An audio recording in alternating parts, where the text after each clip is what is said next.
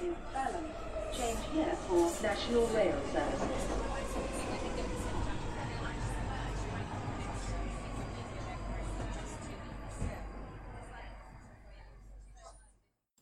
Bine te-am regăsit în stația Londra. Eu sunt Manuel Cheța de la manuelcheța.com și tu asculti podcastul Un român în Londra. De data aceasta suntem la episodul numărul 121, unde vorbim despre marea hăcuială la Twitter, de ce nu stau pe Facebook, despre artistul, de fapt pictorul uh, Șușu Dumitru, și despre covidenie, termen folosit de mine să scot în evidență superficialitatea cu care tratăm subiectul COVID-19, dar și prostia din jurul pandemiei. Așadar, bine revenit la podcastul Un român în Londra, episodul 121, denumit Covidenie. Episodul de față a fost înregistrat în data de 21 iulie 2020, în jurul orelor 20.30, într-o zi de marți ca de obicei. Mie mi se pare că acum ar trebui să sărbătorim vreo 6-7 decenii din 69, 21 iulie 69, când s-a dus primul om pe lună. În fine, podcastul ăsta nu este despre știință, ci este despre tot felul de experiențe personale, subiective de ale mele, bineînțeles, și legat de ceva știri pe care le-am aflat de săptămâna trecută până astăzi, până acum. Așadar, haide să începem mica mare distracție. Bine, până la mica mare distracție trebuie să plătesc niște facturi, așa că trebuie să fac anunț. Podcastul de față este partea Think Digital Podcast Network. Mă poți găsi pe Podbean, iTunes, Spotify, radio.com. Tot ce ai de făcut este să iei feed-ul RSS de la Podbean și poți să-l folosești în orice fel de aplicație vrei tu. Și melodia de fundal, ce auzi în podcast, este Weightlessness și a fost creată de Daniel Birch în albumul Ambient, volumul 1 de pe freemusicarchive.org. Mi-a luat puțin timp până să mă gândesc la un nume de episod și așadar m-am hotărât până la urmă la termenul de covidenie. Credeam că sunt original, dar de fapt nu sunt. Termenul a fost folosit încă din ianuarie sau februarie 2020, așa că sunt destul de târziu în uh, jocul ăsta. Dar nu-i nimic. Probabil că mult mai mulți oameni folosesc termenul de covidenie decât fac podcasturi despre viața în uh, sănătate. Așadar, bine ai revenit la Covidenie Podcast, pentru că până la urmă este podcast despre COVID și viața în UK în ultima perioadă.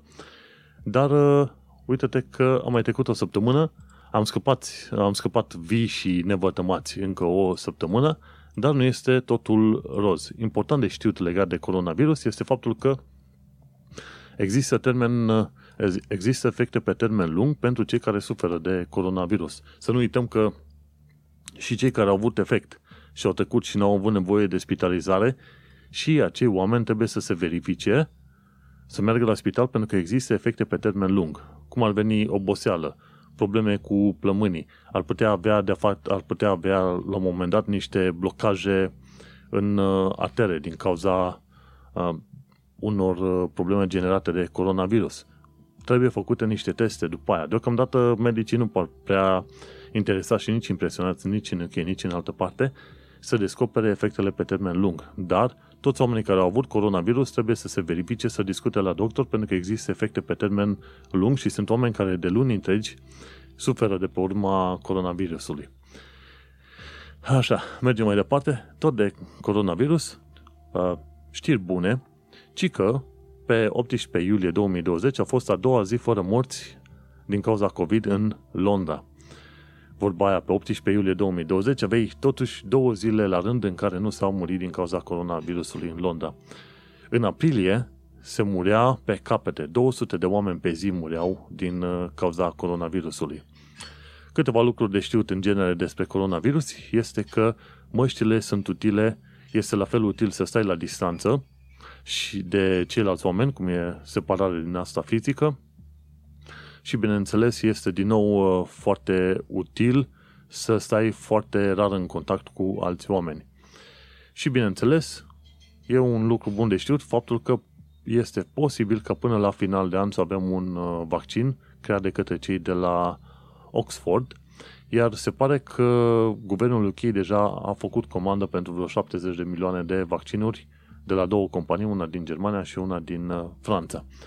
Lucrurile apară a, par a fi destul de bunicele până în uh, momentul de față, gândindu-te că, în mod normal, ca să ajungi la un vaccin trebuie să lucrezi cam un an, un an jumate, dacă nu chiar mai mult. Dar uh, sperăm că se va rezolva cât mai repede. Bineînțeles, pe lângă COVID, te gândești foarte mult la alte probleme ceva mai urgente. Una este să te îmbolnăvești de o boală care s-ar putea sau s-ar putea să nu te bage în spital și alta e să te gândești, de exemplu, că ai putea fi între cei 90 de oameni care sunt trimiși acasă de la firma ta. Bineînțeles, în cazul nostru, noi suntem uh, fericiți în echipa noastră pentru că facem parte din echipa tehnică, nu suntem trimiși acasă, dar uh, la un moment dat uh, firma noastră a anunțat că trimite acasă undeva între 60 și vreo 90 la, de oameni. Firma este destul de mare, la 1000 și ceva de angajați, 90 de oameni nu pare extraordinar de mult, însă vorba aia, sunt, au fost trimiși acasă și gândește-te, una este să te îmbolnăvești, alta este să te gândești că vei fi trimis în șomaj, redundancy, nu șomaș tehnic, ci dați afară propriu zis, pentru că pur și simplu nu se mai găsește, nu se mai găsesc fonduri pentru tine în perioada respectivă. Și sunt foarte multe firme în perioada asta, care în perioada asta taie în stânga și în dreapta pe cum pot ele mai bine, inclusiv la noi în firma în care lucrez în momentul de față. Din fericire, lucrând în domeniul IT, primesc oferte săptămânal de la oameni care caută încă să angajeze. Bineînțeles, se fac angajări în foarte multe alte locuri, chiar și în perioada asta, însă locurile respective înseamnă ce înseamnă depozite, muncă la câmp, în, uh, cum ar veni, în supermarketuri și așa mai departe și atunci nu se știe dacă chiar ți-ar conveni să lucrezi în joburile respective, mai ales că trebuie să intri în contact cu foarte mulți oameni în uh, fiecare zi. Însă, deocamdată, situația arată bine, deși, bineînțeles, se apropie concediul anual pe care trebuie să mi le iau luna viitoare și n-am să plec absolut nicăieri. Bineînțeles, o să stăm undeva prin zona Londrei, poate, poate o să ne facem curat să ne urcăm într-un tren, să plecăm în uh, zona de sud-vest, pe la Cotswolds, Cotswolds Villages, sau cum îi mai zice, ori poate ne-am duce prin Kent, uh, pe la statuia Reginei Maria. Cine știe, vom trăi și vom vedea. Ideea este că uitându-mă la tot ce se întâmplă în jurul meu, eu sunt foarte mulțumit să am un loc de muncă în perioada asta și, bineînțeles, nu se discută de niciun fel de mărire de salariu, de alte chestii, nu, nu, nu. Lasă. Zi mersi că ai un loc de muncă în perioada asta în care foarte mulți oameni plâng că stau pe la colț de stradă și n-au, n-au unde munci. Așa că, cel puțin pentru mine, pot să spun că anul este foarte bun, date fiind condițiile în care trăim în perioada asta. Nu, și de aici mergem mai departe, apropo de condiții foarte bune, dar fiindcă pot să lucrez de acasă, îmi permit să stau și pe internet, mai puțin în timpul muncii, desigur, dar îmi permit să stau și pe internet și chiar de curând a fost o problemă pe 16 iulie, Twitter a fost săcuit. Și bine, uh, românii în genere nu folosesc Twitter-ul, ci mai mult Facebook-ul, dar vor, vor, vorbesc puțin despre Twitter, pentru că este un mediu foarte dinamic și foarte puternic uh, apreciat în UK. Foarte mulți oameni își transmit mesajele și vorbesc și amplifică mesajele prin Twitter. În UK, Twitter-ul prinde foarte bine, în România, Facebook-ul prinde foarte bine. Și atunci am fost mirat când am văzut că sute de conturi verificate de pe Twitter au fost săcuite din cauza faptului că unii angajați de la Twitter mi se pare fie au fost plătiți, fie au fost hăcuiți și asta înseamnă că hackerii au reușit să intre în câteva conturi, câteva zeci și chiar sute de conturi, să fure datele de acolo. Asta să fie un semnal de alarmă pentru noi toți. Indiferent de cât de sigur și de cât de bine ne ocupăm noi de conturile noastre online, este posibil ca angajații de la firma respectivă să dea kixul și să permite hackerilor accesul la informațiile tale. de este foarte bine să nu transmiți informații extrem de importante prin uh, rețelele sociale. Și asta este un sfat foarte important, mai ales că ești în UK. În UK, infracțiunile legate de furtul de conturi bancare și așa mai departe sunt mult mai mari decât în România, pentru că uh, în uh, România nu sunt foarte mulți oameni care să stea pe internet, să plătească cu cardul pe internet și așa mai departe. Dar în UK, în UK riscul este mult mai mare. De-aia am uitat la ce se întâmplă pe rețele de social media, așa în genere, pentru că niciodată nu știi de unde poate veni următorul pericol. Și apropo de pericol, ajung la punctul în care trebuie să vorbesc despre Facebook și de ce nu stau eu pe Facebook. Și pe Facebook am dat am follow la mai toată lumea, am dat follow numai la vreo 2, 3, 4 oameni și la câteva pagini de știință și tehnologie. Cam alea sunt paginile mele preferate. Și atât. Dar uh, folosesc pe Facebook doar Messenger-ul să vorbesc cu partenera și atât. Nu intru pe conturi, nu vorbesc și cu atât mai puțin pe grupuri. Când am venit prima oară în UK, uh, undeva prin 2015-2016, stăteam foarte mult pe grupuri de Facebook să văd și eu despre ce se vorbește, cum se ajută oamenii, dacă se ajută unii pe alții, cum se comportă un român cu altul pe grupurile de Facebook și așa mai departe. Și uh, mizeria pe care am văzut-o în foarte multe grupuri de Facebook m-a făcut să ies din toate grupurile și să zic, ok, pe aici nu mai dau un veci. Știi cum e? Pe aici nu se trece, dar varianta Facebook. Și vedeam la un moment dat un om cerea, uh, cum îi zice, ajutor pentru un loc de muncă, îi se oferea loc de muncă și pe aia revenea după o săptămână, două și spunea, domnule, cu user de pe grupul ăsta m-a țăpuit, am lucrat la el și nu mi-au plătit banii. Alți oameni cereau sfaturi și de bun simț. Cum ajung acolo, cum fac acolo și intrau românii noștri să facă, să le la mișto, să își bată joc de om. Când omul are, chiar avea nevoie de o informație relevantă. Și pentru a găsi o informație relevantă sau bună sau utilă, trebuia să treci prin zeci și zeci de comentarii în alea mizerabile până de de o persoană care, într-adevăr, avea curajul, nu neapărat curajul, dar energia enormă să ignore toate comentariile alea și să dea un mesaj util omului respectiv. Și chiar eram interesat să aflu și eu o serie de informații, dar când vedeam că uh, se aruncă cu atât de multă mizerie și cu noi prin grupurile alea, am zis, ok, prietene, dacă am nevoie de informații, în mod sigur o să mi le găsesc de unul singur, că limba engleză știu, pe internet știu să umblu și atunci la revedere. Și, guess what? Sunt foarte bine, mersi. Adevărul e că nu știu extraordinar de bine dinamica grupurilor de Facebook din UK, dar pe de altă parte știm că sunt români din România și văzând deja în 2015-2016 cum sunt grupurile respective, am zis ok, bine prietene, lasă-mă că știi cum e, scoți românul din România, dar nu scoți România din român. Și așa că eu și relația mea cu Facebook este nulă. În schimb, relația mea cu Twitter este mai bună.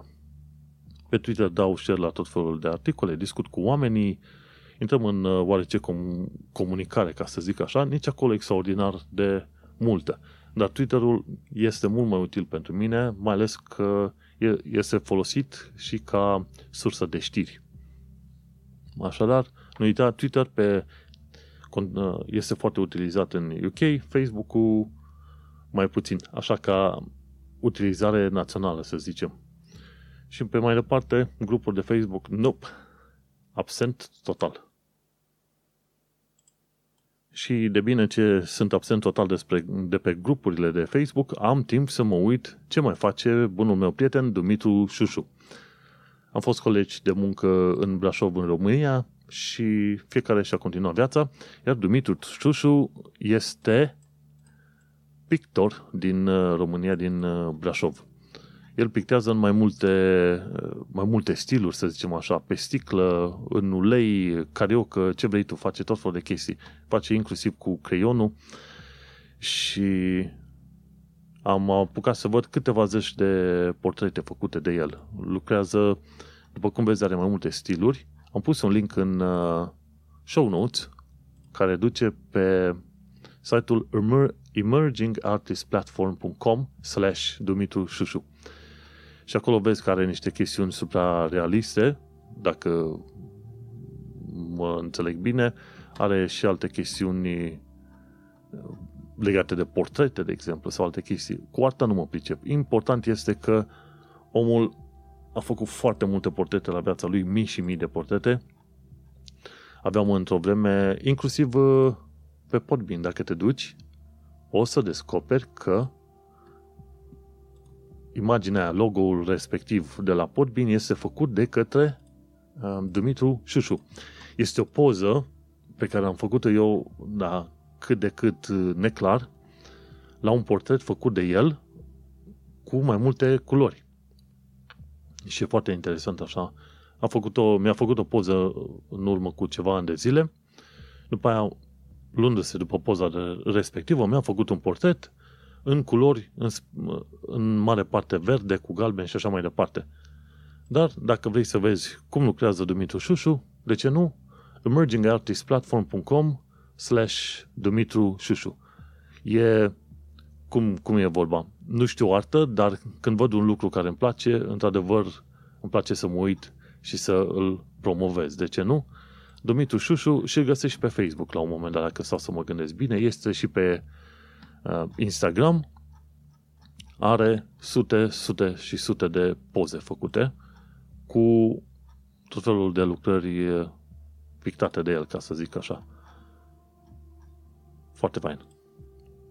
Și felicitări lui Dumitru, pentru că are acum și o pagină pe emergingartistplatform.com El face portrete, bineînțeles, și le și vinde și din ce am înțeles și eu face și transport în afara țării.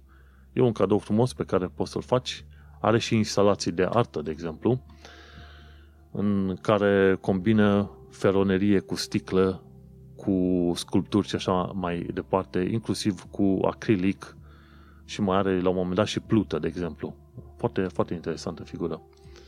Nu uita, Dumitru Șușu, i-am făcut o reclamă destulă, sau poate că nu chiar destulă, dar îl găsești și în show notes la mine, chiar în prima frază de la show notes pentru episodul numărul 121.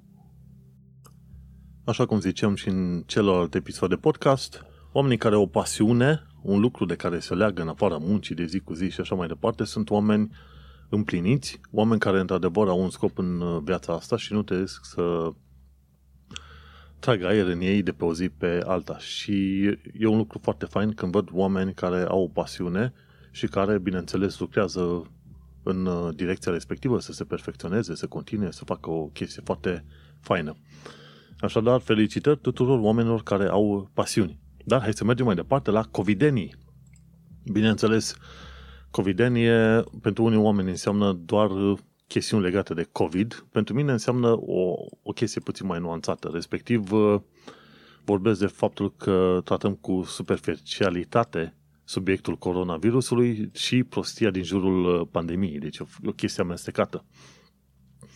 Și covidenie, am vrut să-i zic covidenie pentru că îmi părea boala bolii COVID, ceva de genul ăsta.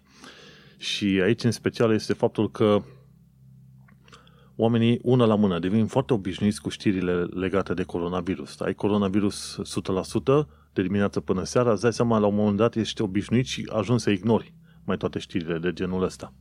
Apoi, apoi discutăm de oamenii care știind ce se întâmplă în jurul lor și care e necesarul de acțiuni, nu-l face. Nu-l fac, pardon. Pur și simplu ignoră să urmeze anumite măsuri, să, să um, distanțare socială, fizică, mai degrabă fizică decât socială, măști, spăla pe mâini și așa mai departe, nu fac chestiile astea. Și mai apoi, bineînțeles, în ideea asta de covidenie cuprind și conspirațiile și acțiunile în jurul conspirațiilor. Mai ales că am înțeles că prin România a fost la un moment dat un protest anti-măști, că vorba aia uh, se fură libertățile oamenilor când uh, sunt obligați să meargă cu măștile pe stradă. Curios lucru, exact același tip de comportament a fost descoperit în 1918 când a fost uh, pandemia respectivă de, de gripă spaniolă Aveai oameni care puteau măști, aveai oameni care nu vreau să poarte măști, se dădeau oameni, se trimiteau oameni la închisoare pentru că nu purtau măști. Erau grupuri activiste împotriva purtatului de măști, pentru că vorba aia, că li se îngrădea libertatea. Dacă stai să citești o serie de articole legate de ceea ce s-a întâmplat în perioada pandemiei din 1918 și ce se întâmplă acum, pare leit uh, o rescriere a istoriei. Incredibilă treaba asta. Și de cine mă întreabă dacă va mai fi un al doilea val sau ceva, mă uit, zic, băi, noi până acum am uh, folosit, uh, cum să zicem, schița din 1918 la metode de acțiune și de comportament. Te poți aștepta ca, de fapt, al doilea val să vină și ăla. Și pe să urmeze al treilea val, undeva prin primăvara lui 2021 și al patrulea val prin toamnă, undeva mai slăbuț teoretic. Și vorba aia, S-a ajuns undeva pe la 600.000 de oameni morți din cauza coronavirusului și oamenii se comportă ca și cum nimic uh, special uh, nu se întâmplă prin UK. Și vorbesc aici de Londra. M-am dus în parc la un moment dat, am trecut prin parc venind de la magazin și am văzut, era un cort cu vreo 20-30 de oameni stăteau la picnic pe acolo. Ori chestia asta e inițial ilegală în perioada asta, pentru că nu ai încă voie să te întâlnești atât de mult sau un loc. Nu, oamenii nu aveau nicio treabă. Făceau picnic, jucau volei sau ce mai aveau pe acolo, nu aveau nicio problemă oamenii. Și te duci în parc, e destul de plin. Cam greu să treci, să faci slalom printre oameni. Și în principiu, în genere, evit parcul când vreau să merg la cumpărături sau ceva, ca să nu dau de oameni prea mulți. Cât ești la plimbare în aer curat, poți să mergi fără mască, dar important este ca tu să porți mască în uh, transportul public și în magazine. Oricum, de lunea viitoare, de pe 27 iulie, purtatul de măști în locurile închise va fi obligatorie. Va fi obligatoriu, pardon, și mai ales că, cu toate că era obligatoriu și pe transportul public în Londra, mi se pare că vreo 20.000 de oameni au primit uh, atenționări pentru purtarea măștii și mi se pare că vreo câteva zeci dintre ei au și primit amenzi. Și interesantă chestie în UK, dacă nu plătești anumite amenzi, nu se uită. Nu, nu. La un moment dat te vei pomeni la trimis la tribunal pentru că tu nu ți-ai plătit amenziile. Așa că dacă vreodată primești amendă, ori o contești, ori o plătești, dar nu merge să o ignori.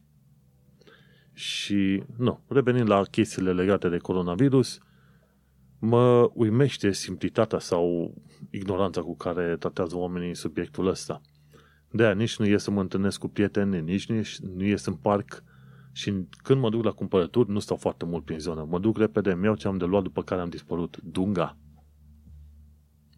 Și că tot suntem la subiectul ăsta arhi interesant de covidenie, hai să-ți mai dau câteva știri. De exemplu, cei de la The Guardian uh, anunță puțin miros de corupție în guvernul UK, ci că se, sunt foarte multe contracte date prin atribuție directă. 500 de mii, 700 de mii, un milion de lire se duc pe la 20-30 de firme prietene cu conservatorii. Fără să se facă procesul ăla de selectare, ok, care plătește mai puțin, ok, hai să-l alegem pe ăla. Nu, se dau prin atribuție directe. Și asta miroase foarte multă corupție prin, uh, prin UK. Și am citit de curând povestea doamnei Val Curtis, care este suferindă de cancer și a, și-a scris uh, oful în uh, The Guardian. Și a spune că ea, un, ea este una dintre victimele coronavirusului. O bună parte de, din oamenii bolnavi de cancer n-au primit tratamentul potrivit pentru că tot felul de politici NHS interzicea doctorilor să vadă pacienții de cancer. Teoretic se protejeze și pe doctori și pe pacienți. Însă asta a însemnat că tot felul de analize și teste și operații sau operațiuni au fost amânate cu luni întregi. Ori în cazul ori în cazul cancerului, dacă amâni verificări sau teste sau medicamente cu luni întregi, sunt șanse foarte mari ca dintr-o tumoare operabilă sau salvabilă, ca să zice așa, se, se transformă într-o tumoare din aia foarte periculoasă din care nu mai scapi în veci pururi. Iar Val Curtis e, a primit știrea că va muri în curând. Și a spus, ok, eu sunt una dintre victimele neglijenței NHS și a pandemiei. Și citeam o știre foarte tristă de curând, cum că vreo 3500, cel puțin 3500 de suferinți de cancer vor muri anul ăsta tocmai din, fapta, din cauza faptului că NHS-ul nu s-a ocupat de ei din cauza pandemiei. Ups! Și o altă știre nu tocmai fericită, bineînțeles, este legată de NHS Track and Trace.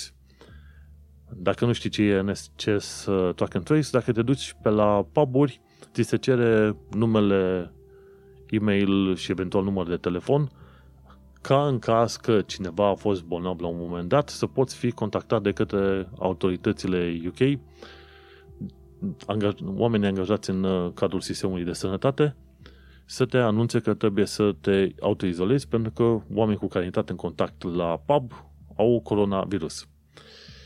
Problema care este?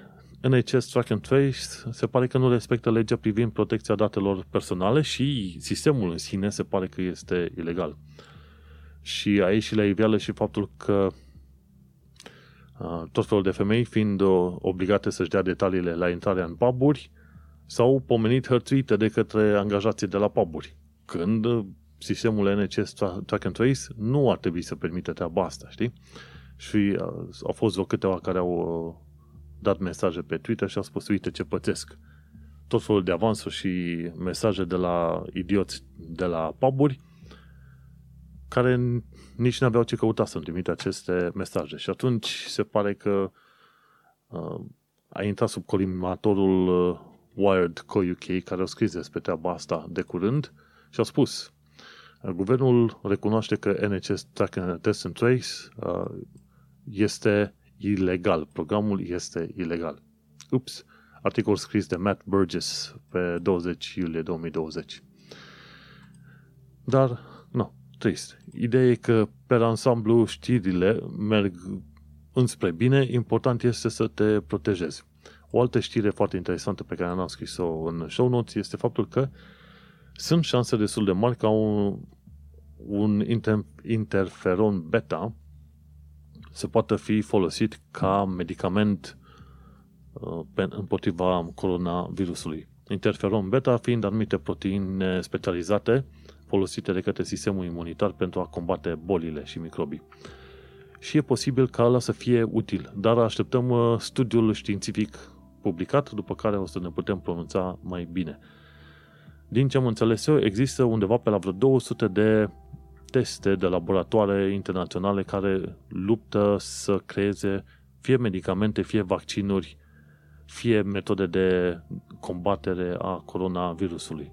Vorba aia, îți dai seama, zeci de miliarde de lire, euro, cum vrei tu, sunt investiți în perioada asta în lupta împotriva coronavirusului și așa cum au reușit să găsească niște medicamente potrivite împotriva Ebola acum 2 ani de zile, 2 sau 3 ani de zile, vor găsi și pentru coronavirus. Important este să evităm să ne îmbolnăvim și să evităm uh, grupurile de oameni. Oricum, pandemia s-a picat numai bine, pentru că eu oricum nu sunt uh, foarte interesat de contact uman.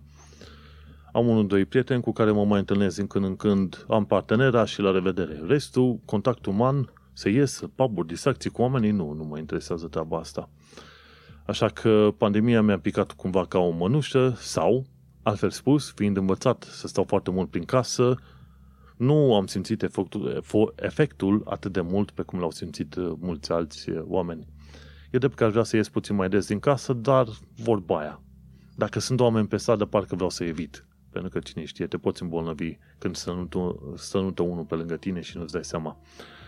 Așa că pandemia asta mi-a picat bine, stau acasă mai, mai mult, mai, mai mult sau mai puțin obligat, forțat, mai citesc cărți, uite, chiar acum uh, citesc cartea asta numită Consent of the Network de Re- Rebecca McKinnon, încă n-am ajuns să îmi fac o părere despre asta, despre carte în sine, însă ideea de netizen, de, inter- de cetățean al internetului, îmi place foarte mult. Până una alta, să nu uit că dacă ai nevoie de ajutor, te poți băga pe pagina, te poți duce pe pagina Rand E Hub de pe Facebook, să întrebi chestii legate de muncă sau de Brexit și dacă ai eh, timp și chef, te poți duce pe Settled QA pe YouTube ca să vezi tot felul de materiale video făcute de către eh, două femei din eh, Polonia și două românce în care răspund pe tot felul de probleme legate de settled status. Nu uita Settled QA pe YouTube și Rand E Hub pe Facebook. Pentru ascultătorii de radio de la radio. Punct, de la punct, radio.com, punct, punct, da? Aici se termină secțiunea. Până aici ați plătit. Ne auzim pe data viitoare. Vreți să ascultați podcastul în continuare? De ce nu? Intrați pe manuelcheța.com. La revedere!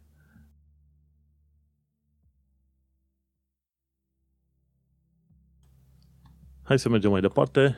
Odată ce am terminat cu materialul pentru radio, să vorbim despre actualitatea britanică și londoneză. N-am primit în ultima perioadă niciun fel de sugestii, comentarii, reclamații, ceea ce înseamnă că una la mână, fac toate treburile extrem de bine și nu există niciun fel de comentariu, ori, a doua la mână, oamenii downloadează podcastul ăsta doar pentru că sunt prieteni cu mine și din politețe. Tin să cred că este varianta a doua, dar uh, trăiesc cu speranța. Vorba aia, te naști talent și mor speranță. Este o vorbă perfect uh, românească. Și mergem mai departe, actualitatea britanică și londoneză, ci că chiriile sunt în scădere în Londra, dar nu cu mult. Am înțeles că erau vreo câteva procente la un moment dat uh, aici când uh, discuți de o scădere de 5% în uh, prețuri sau ceva, li se pare o chestiune extraordinară. Chiar de curând au primit ăștia din sistemul de stat din UK, au primit undeva cât? 2 spre 3% mărire de salariu. Iar una dintre metodele prin care poți să jignești pe cineva, să-i, ca și cum le-ai scuipa în față sau între ochi, ar fi să-i dai o mărire de salariu care acoperă numai rata inflației. Ci că lucrezi în NHS, te aplaud cât pot eu de tare, îți arăt că ești extraordinar pentru mine și pe aia îți dau o mărire de 2-3%. Oricum am înțeles că mărirea de la stat n-a fost pentru NHS, ci a fost mai degrabă pentru alte uh, funcții. Cei din NHS, NHS au avut uh, contact, se pare, asemnat cu guvernul în ultima perioadă. Dar oricum, Ideea e că NCS a avut o reducere extraordinar de mare de fonduri de-a lungul anilor, motiv pentru care a dus și la răutățirea relațiilor între managerii de spitale și cu doctorii, pentru că managerii cereau uh, eficiență tot mai mare pe bani tot mai puțin, iar doctorii, unii dintre ei, au tăiat, uh, să zicem, au mers pe scurtături și nu au respectat procedurile ca să uh, își facă performanța, de exemplu. Au fost probleme din astea undeva într-un orășel destul de micuț, la jumătate de distanță între Londra și Manchester. Cam așa vedeam pe hartă. I-am uitat numele, în fine. Unde s-au înregistrat foarte multe morți de copii. Și tot prin zona aia, la un moment dat, au fost iarăși foarte multe morți de oameni. Și s-a, s-a descoperit că era o cultură toxică. Fiind foarte multe fonduri tăiate, managerii de spitale buliau, uh, doctorii și asistente și așa mai departe, hai să facem uh, performanță mai mare, dar pe bani tot mai puțin. Și asta a generat o cultură de aia toxică în care oamenii se certau cu unii cu alții, nu respectau proceduri și așa au avut de suferit. Așa că de fiecare dată când am văzut pe Boris Johnson că iese în fața number 10 și dă mândru din, uh, din palme pe acolo, uh, am considerat asta ca fiind un gest, un gest inutil, zero. Poți să zici că tu apreciezi pe cineva că îi faci ceva și așa mai departe, cât vrei tu. Poți să-ți cânte gura cel mai suav cântec de pe planeta asta. Dacă tu nu pui banul jos, ești tot degeaba. La fel, la fel ca în cazurile alea cu relații, știi? Îi spui că o iubești, toate cele, dar tu de fapt n-ajuți la curățenia prin casă, nu speli vasele, nu faci niciun uh, rahat, o pui pe ea să facă toată, toată treaba și la final o întreb dacă mai are chef să, de, să facă niște chestiuni uh, uh, not safe for work cu tine, știi, după ce e obosită de numai, iar tu ai stat și te uitat la filme ca ultimul porc ordinar. E ceva de genul ăsta se întâmplă și cu, aici cu NHS-ul. Uh, au dat oamenii din uh, mâini, au aplaudat stânga și în dreapta, două măriri acolo de scoate de ochi de câteva, câte, câteva procente, dar în schimb banii efectiv așa cum ar fi trebuit dați și unde ar fi trebuit dați, nu se dau. Așa că este foarte trist spectacolul ăsta și e chiar grotesc dacă stau să mă gândesc. Și din nou, dacă lucrezi într-o firmă unde de, an de, de la an la an singura mărire de salariu pe care o vezi este cea care acoperă inflația, este foarte probabil că ești în firma greșită. Ori, probabil ești într-o firmă bună, ai un salariu care îți convine și asta e. E ok pentru tine și pentru viața ta și dacă ești mulțumit cu aia, de ce nu? Dar pentru oamenii care sunt mai ambițioși și vor să mai evolueze în carieră și așa mai departe, când ți se mărește de la an la an doar ca să-ți acopere, ca să acopere inflația, e un alt mod de a spune, ok, e bine să avem mobilă pe aici, tu faci parte din background, din mobila firmei, este foarte bine. Și cam atâta. Când îți spune cineva că te apreciază, că lucrezi la muncă, în firmă sau ce faci tu, aprecierea se arată în două locuri, în două moduri. Una, ți se dau proiecte în care poți să demonstrezi că ești capabil și le poți duce la cap, proiecte mai mari, mai dificile, mai așa și pe a doua ți se dau și banii pe măsură. Când nu se întâmplă asta două, aplauzele sunt uh, exact uh, nimic. Sunt total uh, inutile. Și oricum, legat de creștere de salarii și de muncă, trebuie să ai grijă să ne ajungi în următorul punct, știi? Era o, o vorbă pe care mi-o, mi-o spusese un coleg la muncă, zice, fiecare om se înalță la nivelul incompetenței sale. Și e o chestie foarte interesantă. Dacă tot, tot ai crescut în poziții și la un moment dat ai ajuns într-un punct din care nu mai poți să pleci, ei, înseamnă că tu te-ai înălțat până la nivelul incompetenței tale. Fie tu nu vrei să evoluezi, să pleci mai departe, fie alții nu te lasă să te miști, oricum tu ajungi blocat în uh, punctul uh, respectiv. Și de fiecare dată, cam de fiecare dată însemnând când îmi aduc aminte de vorba asta, mă gândesc dacă nu cumva și eu am nimerit în uh, poziția respectivă. Deocamdată, din fericire, nu am nimerit, dar e bine de știut. Ai grijă să nu te înalți la nivelul incompetenței tale. Nu. No. Acum că am terminat cu motouri din cărți și așa mai departe, hai să continuăm mai cu actualitatea britanică și londoneză. Bineînțeles, nimeni n-a spus că eu fac articole de jurnalism aici și nici că sunt foarte obiectiv, ci fac foarte mult comentariu pe marginea știrilor și bat câmpii cât se poate de mult. De ce? Pentru că vreau și pentru că pot. Ce am mai aflat de curând este că unor leaseholder din Manchester li se cere să plătească peste 100.000 de lire pentru schimbarea izolației termice la blocuri. După dezastrul extraordinar de la Grenfell Tower, unde izolarea termică, în loc să protejeze blocul de la incendii, a generat un incendiu mai mare și au murit 70 de oameni, s-au făcut tot felul de analize din astea, ISU, cum ar veni pe tot uk și sunt tot felul de clădiri care trebuie să îți, să-și schimbe izolarea termică de pe din afară. Într-un mod interesant, atunci când au fost făcute blocurile respective, izolarea era considerată ok din punct de vedere al standardelor vrem, vremurilor. Acum nu mai e considerat ok și li se cere dezvoltatorilor să schimbe izolarea aia. Numai că izolatorii, dezvoltatorii pasează cumva costul pe leaseholderi.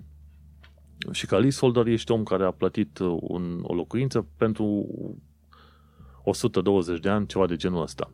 Dacă ai baftă pe mai mulți ani, 900 de ani sau alte chestii, știi? E un fel de chirie pe termen extrem de lung. No, și unor leaseholder din Manchester li se cere să plătească peste 100 de mii pentru schimbarea izolației, da? Fiecare, uh, sunt un bloc de vreo 60 de apartamente și fiecare trebuie să plătească undeva pentru pe 100 de mii. Acum să să mă gândesc, câtă suprafață ai tu la blocul ăla ca să trebuiască să cheltui tu 100 de mii pentru o izolație din aia imbecilă? Și uh, nu e primul caz în care aud și văd că dezvoltatorii își bat joc de leaseholderi. Când uh, sunt tot felul de situații în care dezvoltatorul vrea să facă niște reparații sau ceva, bagă o factură din aia astronomică prin care să-și scoată banii. Și practic uh, e o bătaie de joc enormă ce se întâmplă. Mai devreme sau mai târziu o să iau și eu ceva aici prin leasehold, dar Totul în ideea că după ce achit măcar o parte bună din leasehold-ul respectiv, să-l vând ca să am un, uh, suficient de mulți bani pentru un depozit, pentru un freehold. La leasehold întotdeauna ești legat de un dezvoltator și dezvoltatorul te poate călca în picioare și își poate bate joc de tine cât, uh, cât de des și cum vrea. Pentru că poate să impună niște sume din enorme.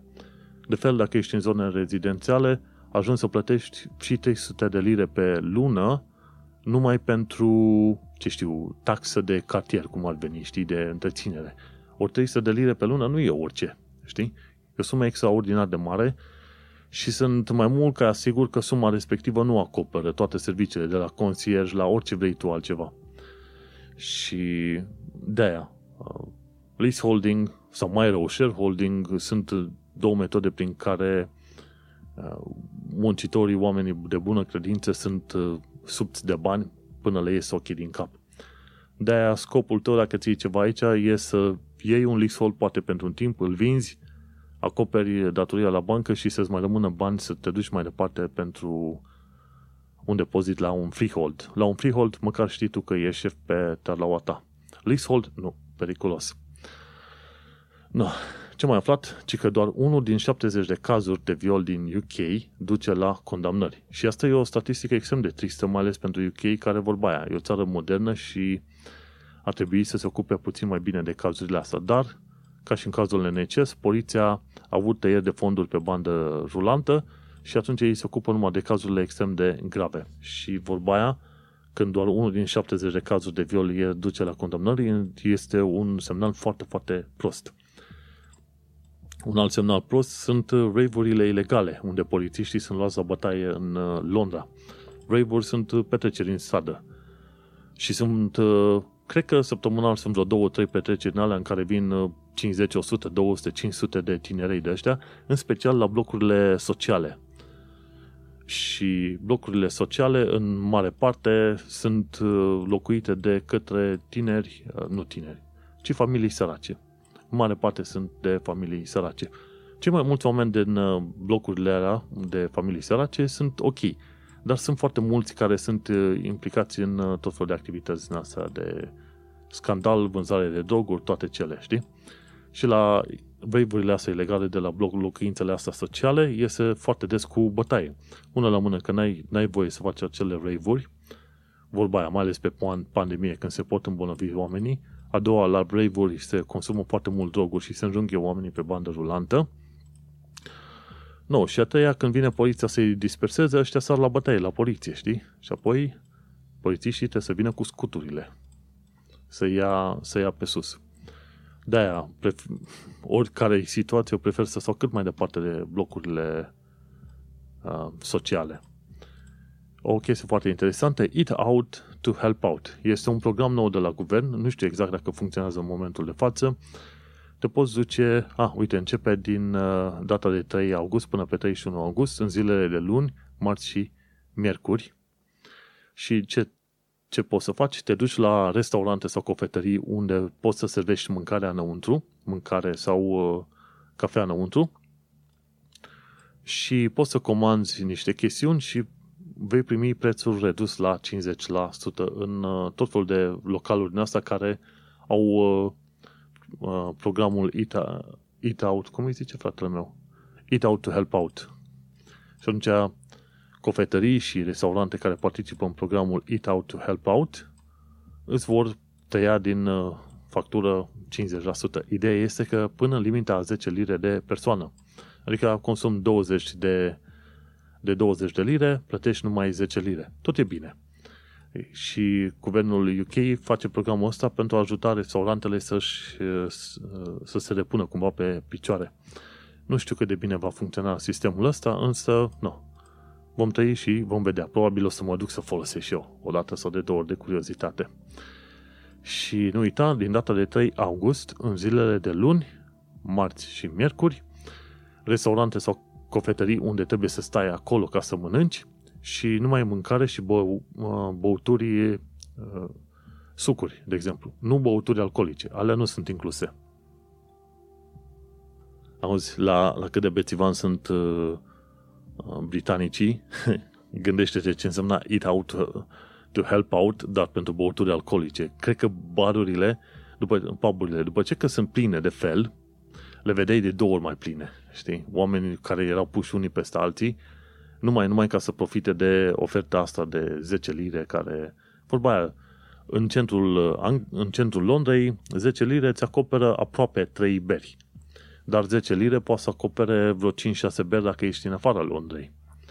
Desigur, centrul Londrei este extrem de scump. Sunt șanse în care sunt locuri în care plătești și 6 lire pentru o singură bere de 300 de mililitri. Este extrem de scump. Dar uh, mai pe la periferii poți să găsești bere și cu vreo 2-3 lire, ceva de genul ăsta. Gândește-te ce însemna oamenii aia să, să se ducă și să bea pe bandă rulantă.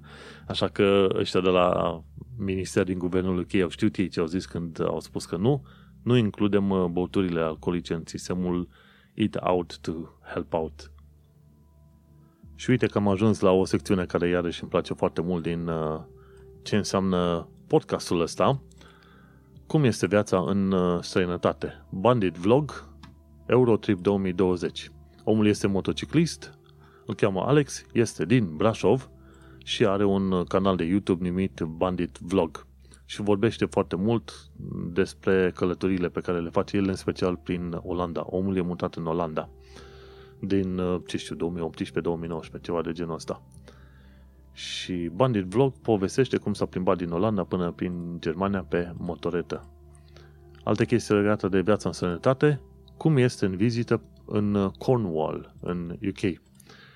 Și Yvette Vibes este australiancă care face, cred că săptămânal, câte un filmuleț nou legat de viața din UK. Fie că vorbește despre vizitele pe care le face în comuni- comunități și în satele din jurul Londrei, fie că vorbește despre, ce știu eu, emisiuni TV și așa mai departe, ea scoate în evidență tot felul de chestiuni din asta diferite între UK și, de exemplu, Australia.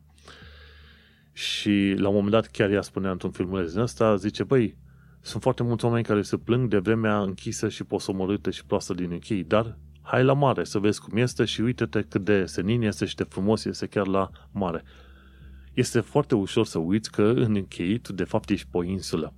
Adică dacă ești suficient de hotărât, în orice direcție te duci, până la urmă tot ajungi la mare. Bineînțeles, ar fi bine să te uiți pe hartă înainte, că, înainte să pleci la plimbare ca să faci drumul cel mai scurt. Dar nu, depinde de tine, de timpul tău și de banii tăi. Dar cum spune și Yvette Vibes, nu e așa de posomorâtă și de urâtă vremea în UK, așa cum se, pe cum se plâng foarte mulți oameni, sincer. Și uitându-mă la filmulețele astea, mi-am adus aminte că ar fi bine să merg și eu puțin până la mare, pentru că n-am fost. Și vorba aia, fiind în Londra, mare e la vreo 20-30 de mile distanță. Nu e foarte departe, ca să zicem așa. Bun. Un alt uh, lucru foarte fain, Rotherhithe. Rotherhithe. Heath. E, este o zonă din Londra, Rotherhithe. Rother, Rotherhithe. Hu. E foarte complicat de citit în uh, limba engleză. Uh, este o zonă unde va face parte din districtul Southwark, este pe malul de sud al Londrei și este undeva între Greenwich, când te duci, înspre London Bridge. Undeva pe la o treime de distanță între Greenwich și London Bridge. Și este o zonă istorică, normal. Uh, cam tot ce e în Londra e zonă istorică, n-ai ce să zici. A Lady in London, tipasă din California, și face săptămânal uh, filmulețe despre călătoriile ei prin Londra.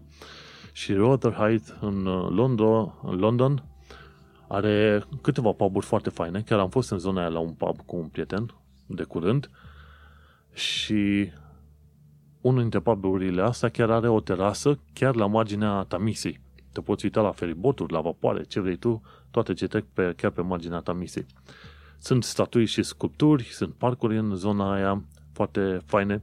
Mi se pare că sunt și vreo două muzee. Zona este, bineînțeles, destul de scumpuță dacă vrei să locuiești în ea, însă este foarte făinuță. Și pe Instagram găsești o tonă de poze uh, cu Rotherhithe în Londra. Vrei să te uiți la filmuleț? De ce nu? Intră pe show notes și găsești linkul chiar acolo. Și încă un lucru de vizitat prin Londra este Covent Garden. Ăștia de la Londonist, dacă vrei un, o sursă foarte bună de articole legate de Londra, este londonist.com. Au ăștia mii și mii de articole legate de Londra, de la mituri până la obiceiuri, până la orice vrei tu, istorie, orice vrei tu legate de Londra. Și Covent Garden este unul dintre locurile cele mai uh, iconice, iconics, cum se spune în limba engleză, cele mai faine locuri din uh, Londra. Au o piață internă de legume, fructe, flori, ce vrei tu, dar e și un loc de evenimente pe acolo și mi se pare că chiar prin zonă, undeva în apropierea unei stații de... Ia să ne uităm pe Google Maps. În apropierea unei stații de metro este și au ăștia hamburger. Și nu oricine, Covent Garden, ci Matt Wahlberg. Chiar tipul ăla care are care a jucat în uh, ultimele două filme de la, cum îi zice, Transformers. Personajul principal de la Transformers, ei bine, chiar tipul ăla are, împreună cu fratele lui, are un întreg lanț de hamburger, restaurante din astea hamburger, care se numește Wahlburgers. Matt Wahlberg. Și ăla e chiar lângă Covent Garden și chiar mai sus de Covent Garden este și stația de metrou. Am și uitat cum îi zice. Mai contează. Speram să-mi arate Google Maps, dar se pare că Google Maps a ascuns stațiile de metro din zonele astea. În fine, Covent Garden, vrei să te duci să mănânci niște burger din aia inter, internațional cinematografici, du-te la Wahlburgers. no. Și ce secrete descoperim noi în Covent Garden? Secrete scrise de către ăștia de la Londonist. Cel mai vechi restaurant este chiar acolo, se numește Rules on Maiden Lane. Pe strada Maiden, Maiden Lane, este restaurantul Rules, care se pare că este cel mai vechi restaurant din Londra.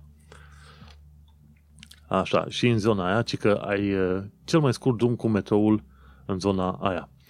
Și ți se spune așa, dacă vrei să mergi de la Leicester Square la Covent Garden cu metroul, mai bine mergi pe jos, pentru că e mult mai repede să ajungi pe jos de la Leicester Square la Covent Garden decât să cobori în metrou și poate să mergi cu metroul. Uh, ce mai are?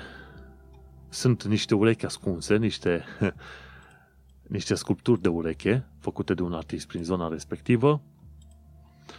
Uh, o bună parte din uh, Covent Garden este luminată noaptea cu lampe din asta pe gaz. Și ei fac treaba asta, de ce? Pentru că prin zona aia, din când în când, se mai fac tot felul de filmări, de filme din asta artistice, cu settings, uh, setting verde, cu fundal din asta vechi, antic, din 1800-1900. Și numele de unde a venit nu contează, te poți duce la uh, hala uh, masonilor. E o, e o hala masonilor pe Great Queen Street și acolo poți să vezi centrul uh, francmasoneriei englezești, care a fost stabilit în 1775.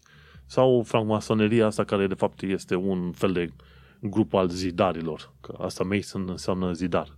Și te poți uita pe acolo. Și vezi tot felul de însemne din alea super simpatice, cu ochiul ăla în soare și așa mai departe. În fine. E chiar în uh, zona Covent Garden, dacă ești avid uh, francmason. în fine, oricum există foarte multe locuri de vizitat în Londra, chiar și în uh, cartierele cele mai îndepărtate. Dar în principiu e cam așa. Mai spre centrul Londrei găsești locuri, cum ar fi clădiri, bănci, puburi care au semnificație istorică. Mai spre în afară, cum te duci, găsești grădini, și parcuri care au uh, semnificație istorică. Grădini, parcuri și eventual clădiri mai mari, cum ar fi palate, care au semnificație istorică. Mai spre centru sunt uh, locurile mai micuțe care au, și săduțe care au semnificație istorică, mai pe afară sunt locurile mai mari, cum ar fi parcuri, grădini și uh, palate care au semnificație istorică. Bineînțeles, dacă vrei să vizitezi Londra, poți să vizitezi ca să afli istoria economiei, designului, puburi, arte, poți să asculti tot felul de piese de teatru scrise de Shakespeare cu X ani de zile. Bine, acum 400 de ani de zile, dacă ai idee. Găsești cam tot ce vrei prin uh, Londra asta și probabil unul dintre marile regrete ale mele legate de pandemia asta este că nu mai pot să vizitez atât de ușor și atât de plăcut diverse zone pe care vreau să le mai vizitez în Londra. Ca de exemplu, mi-e dor să merg prin uh, Wimbledon Village, e chiar în zona Wimbledon, pe unde știi tu că au loc uh, meciurile alea de tenis. Aș vrea să merg pe la Richmond, acolo de unde Tamisa, nu neapărat de acolo, dar prin zona aia, de unde Tamisa începe să fie clară și curată, nu e pătată și poluată cum e mai jos. Sau mă ajunge prin uh, zona Kingston, care are un parc acolo enorm, chiar lângă, și, bineînțeles, te poți plimba cu barca de la Kingston până undeva la vreo 3-4 mile mai sus. Barca restaurant. Foarte făinuț. Și zonele alea am fost și le-aș mai vizita. Bineînțeles, vreau să mă duc într-o zi poate reușesc să ajung și pe la Kew Gardens. Om tăi și om vedea dacă ne lasă covidelul ăsta. Cam atât ne-a fost. Cred că ne-am uh, infuzat suficient de mult cu Londra, londonisme și tot ce vrem noi. Acesta a fost episodul numărul 121, numit Covidenie. Am avut știri bune, chiar o bună parte din uh, știrile legate de coronavirus, legate de coronavirus au fost știri bune și am avut uh, chiar și ceva timp bun de discutat despre Londra. Eu sunt Manuel Cheța de la manuelcheța.com și tu ai ascultat podcastul Un român în Londra. Ne auzim pe data viitoare.